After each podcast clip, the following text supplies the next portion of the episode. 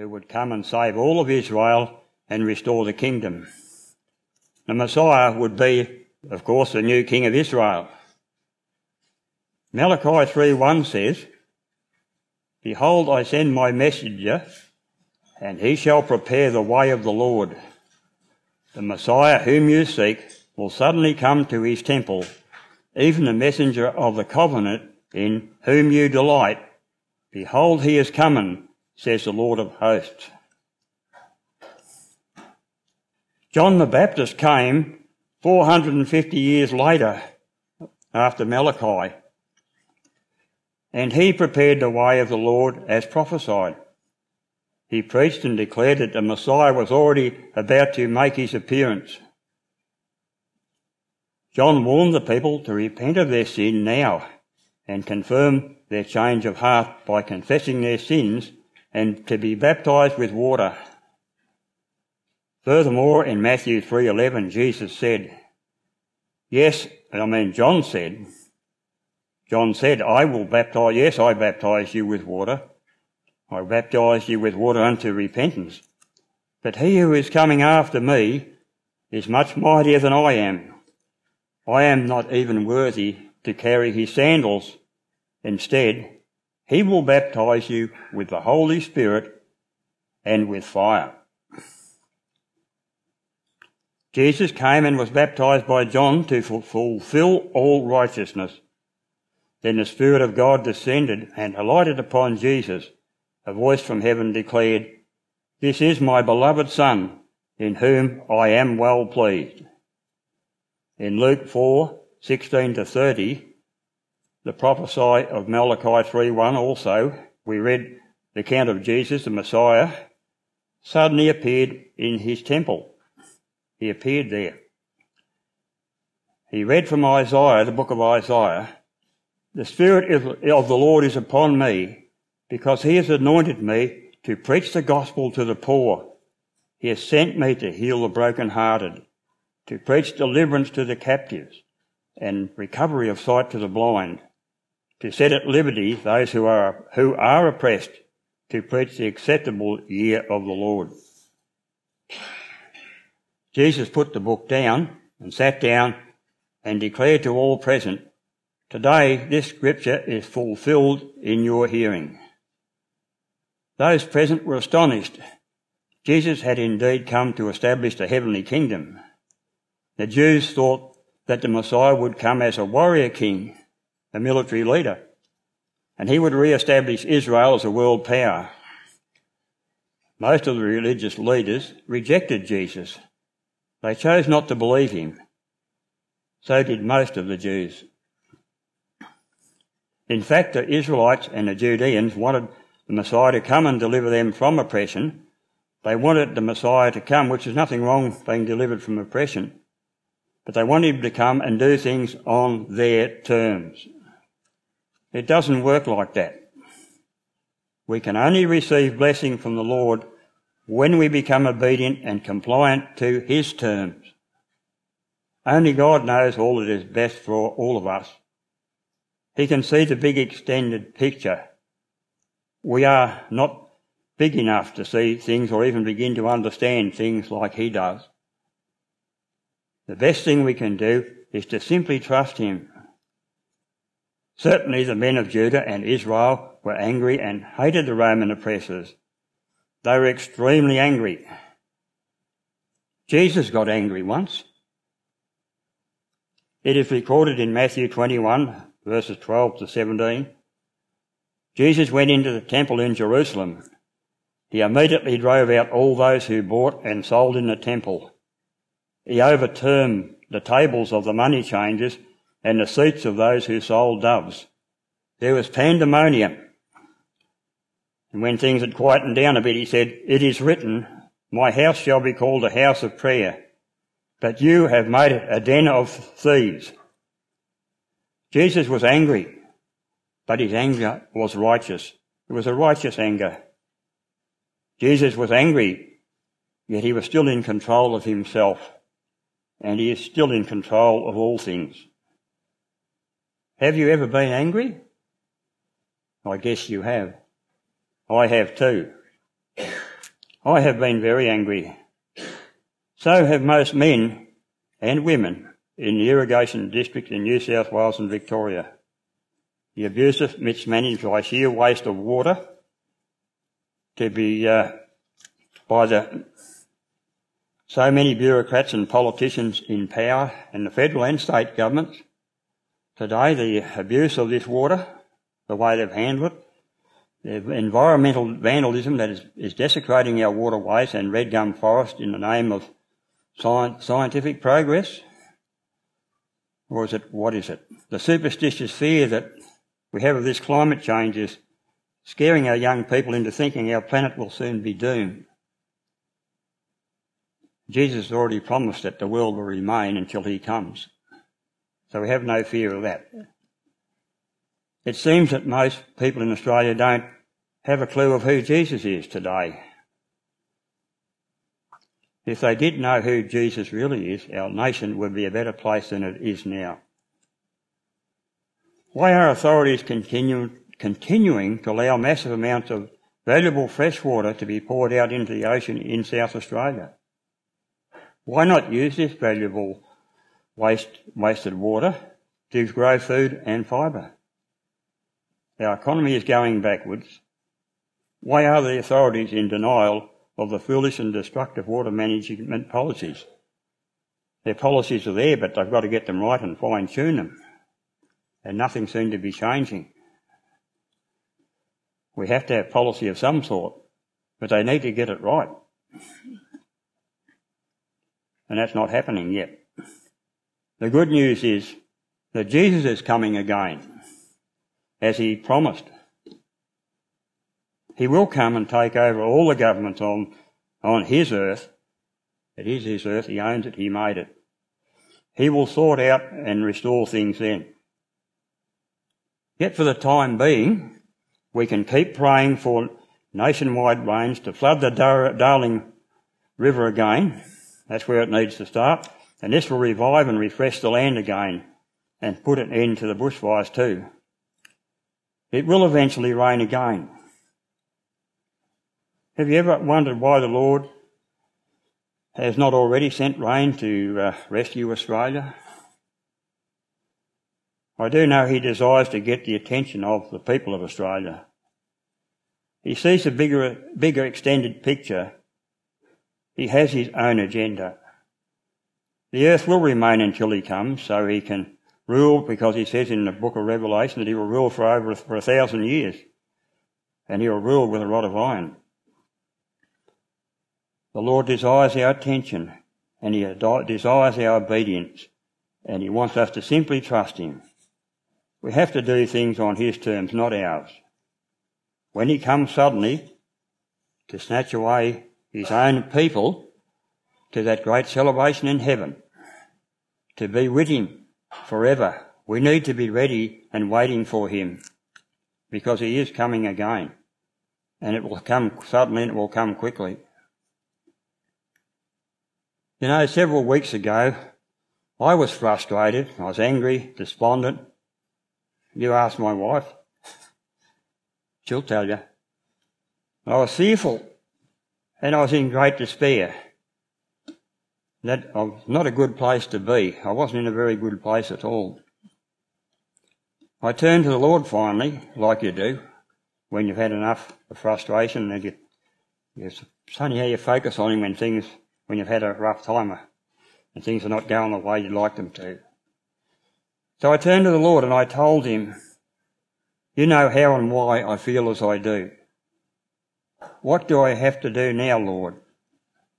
The quiet answer came, read the Beatitudes, listen to my words, take note of my teaching, that is, that I gave to my disciples.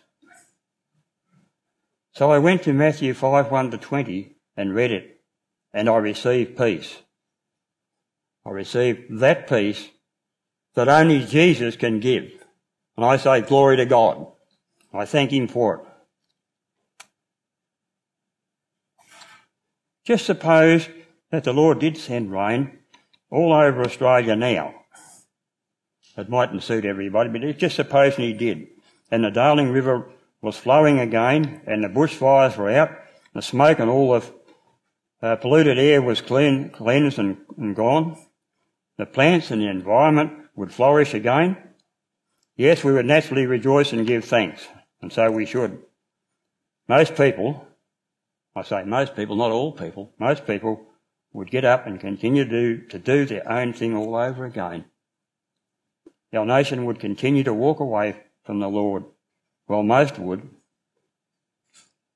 I think it is written that God sends his rain on the just and the unjust, and that it will rain eventually. But how sad it is that so many people will accept prosperity in this world, yet ignore eternity. Jesus wept over Jerusalem.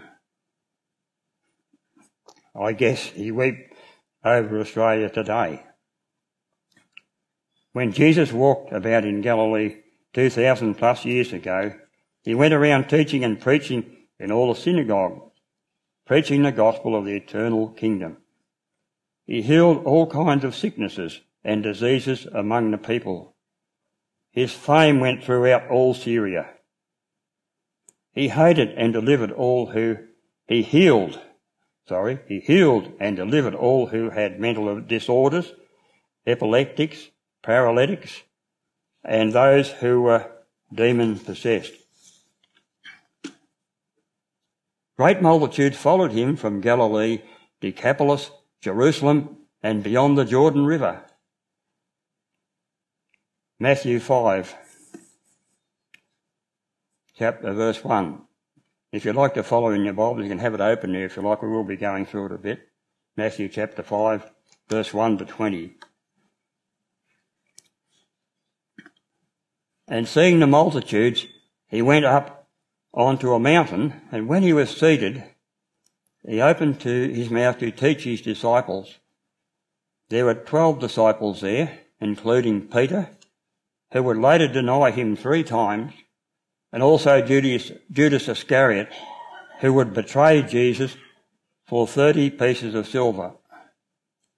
Peter would later repent and be saved, but Judas did not repent, and he was lost forever. Years ago, a former neighbour of mine got married, and she moved to Melbourne to live with her husband.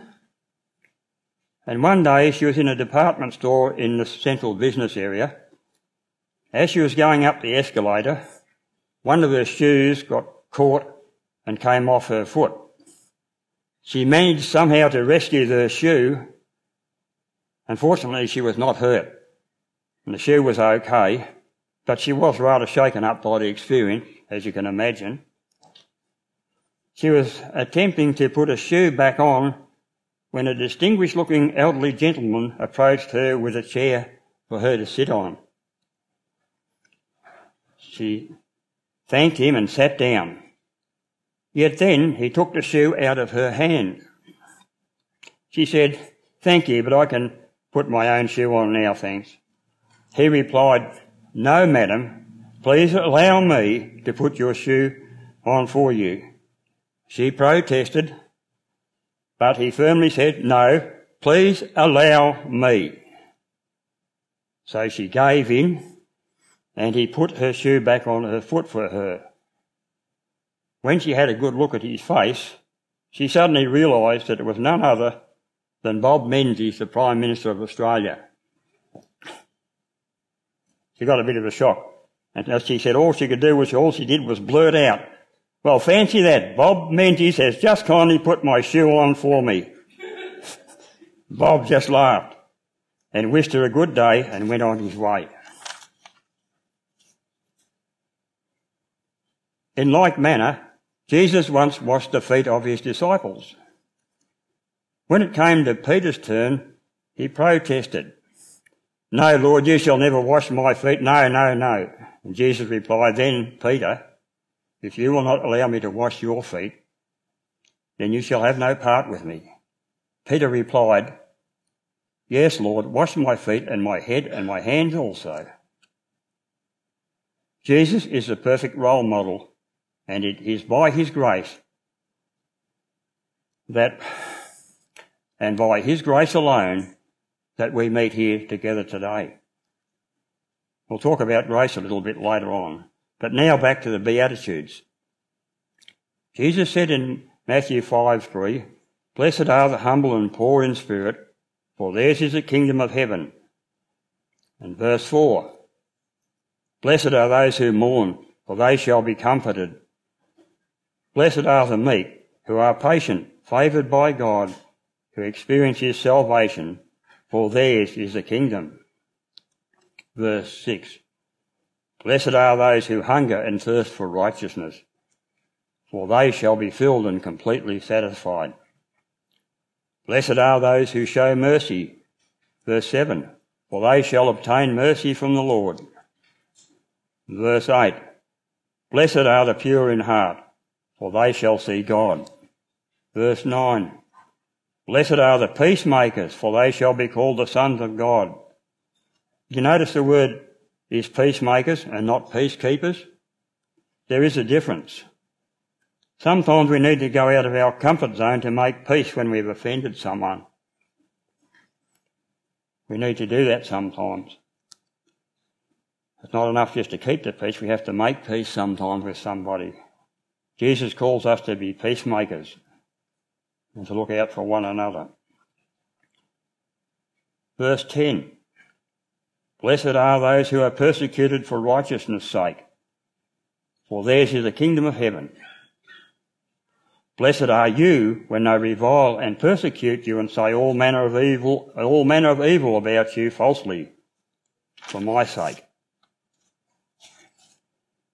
Verse 12, "Rejoice and be exceedingly glad." "Rejoice and be exceedingly glad, for great is your reward in heaven. For so they persecuted the prophets who were before you." I have heard of persecution levelled at this church and other churches. And I guess we've all suffered a little bit of persecution sometimes. We probably don't really know what persecution is in this wonderful country that we still have. But sometimes persecution can be within the church, and that is sad when that happens. And that's where we need to become peacemakers and sort these things out. If we follow Jesus, we will experience some persecution. This is what Satan does, and he does it through people. Verse 13, "You are the salt of the earth, but if the salt loses its flavour, what good is it? It is nothing. It's good for nothing but to be thrown out and to be discarded." Verse 14, "You are the light of the world. A city set on a high hill cannot be hidden." Verse 15, "Nor do men light a lamp and hide it under a basket, but on a lampstand, and it gives light to all nearby. Even a small light dispels the deepest darkness." When you're in a completely darkened place, you've only got a light, a match provided will go, and you can actually, it does dispel the darkness and you can see something. Verse 16, "Let your light so shine before men, so that they may see your good works and glorify your Father in heaven." Verse 17, Jesus said, "Do not think I have come to do away with or undo the law or the prophets. I have not come to destroy, but to fulfill. For I say to you, till heaven and earth pass away, not one jot or title shall pass from the law until all is fulfilled. Whoever breaks one of the least of these commandments and teaches men so shall be called least in the kingdom of heaven. Yet whoever does and teaches them shall be called great in the kingdom of heaven." Verse 20, "For I say to you that unless your righteousness exceeds the righteousness of the scribes and Pharisees, you will by no means enter the kingdom of heaven." This sounds like bad news here, doesn't it? Jesus says that our righteousness has to be better and exceed the righteousness of the scribes and the Pharisees, or we won't make it into heaven. I cannot make myself righteous. I cannot make myself righteous enough to be accepted before the Lord, nor can anyone else. Even if I believe Jesus had paid the price for my sins, it is not enough. I repeat that. Even if I believe Jesus has paid the price for my sins, it is not enough. Lots of people believe Jesus has purchased their redemption on the cross. But the simple good news is only by accepting the free gift of salvation that Father God offers to us will I receive it. Only if He offers it to me will I receive it. And when He offers it, we've got to take it. We had no trouble when we hand out the present to our grandkids at Christmas. I had no trouble receiving it. Just grab it. And that's what the Lord wants us to do, to take it and believe it. We believe it and accept it, take it and acknowledge it and say, thank you, Lord. Oh, yes, I know repentance and all that comes with it, but the gift of the grace of God is free. So we simply believe the words that Jesus said and we take it. And in John 3:16, Jesus says, "For God so loved the world that He gave His only Son, so that whoever believes in Him will not perish but have everlasting life." 2 Corinthians 5:21, "For He made Him who knew no sin to be sin for us, that we might become the righteousness of God in Him," and that is Jesus. We have His righteousness, and we can't do better than that. Romans 5:17, "For by one man's offence death reigned through the one man, Adam. Much more those who receive abundance of grace and of the gift of righteousness will reign in through the one Jesus Christ." Jesus completed the gift of salvation for all on the cross when He suffered and died for the sin of mankind. This was the most amazing gift, the most costly gift that God has given. We either believe in what God has done for us and accept this gift, or we refuse to accept this gift. When we accept this gift from God willingly, it means that Jesus has paid the price of all our sin, past, present and future. This gift is called the grace of God. You cannot lose this God because it stays with you. You're under the covenant of grace and you are clothed with the righteousness of Jesus Himself. We are free to believe every word that Jesus has said, past, present and future. The Word of God is true. We have amazing medical science today, incredible knowledge. And it's amazing what our doctors can do, and there are things they are still discovering. And we wait with bated breath to see what they can do for us next. And sometimes it takes months. They discover a cure for something. They've got to try it out for a while, and sometimes that can take 5 years before it can be certified as safe to be used. But they do amazing things, and we have incredible technology now. You know, the technology we have today was only once portrayed in the past in science fiction novels and the movies. It's incredible, isn't it? Everything we learn and discover is only surpassed by the One who created all things in the beginning. There is nothing that God does not know. He alone is infinite. He alone knows the past, the present and future. He has planned a future for all of us. And it is good because He loves us and He has an eternal future planned for us. I choose to believe God. I choose to trust Him and His wisdom above all else. How about you? Amen.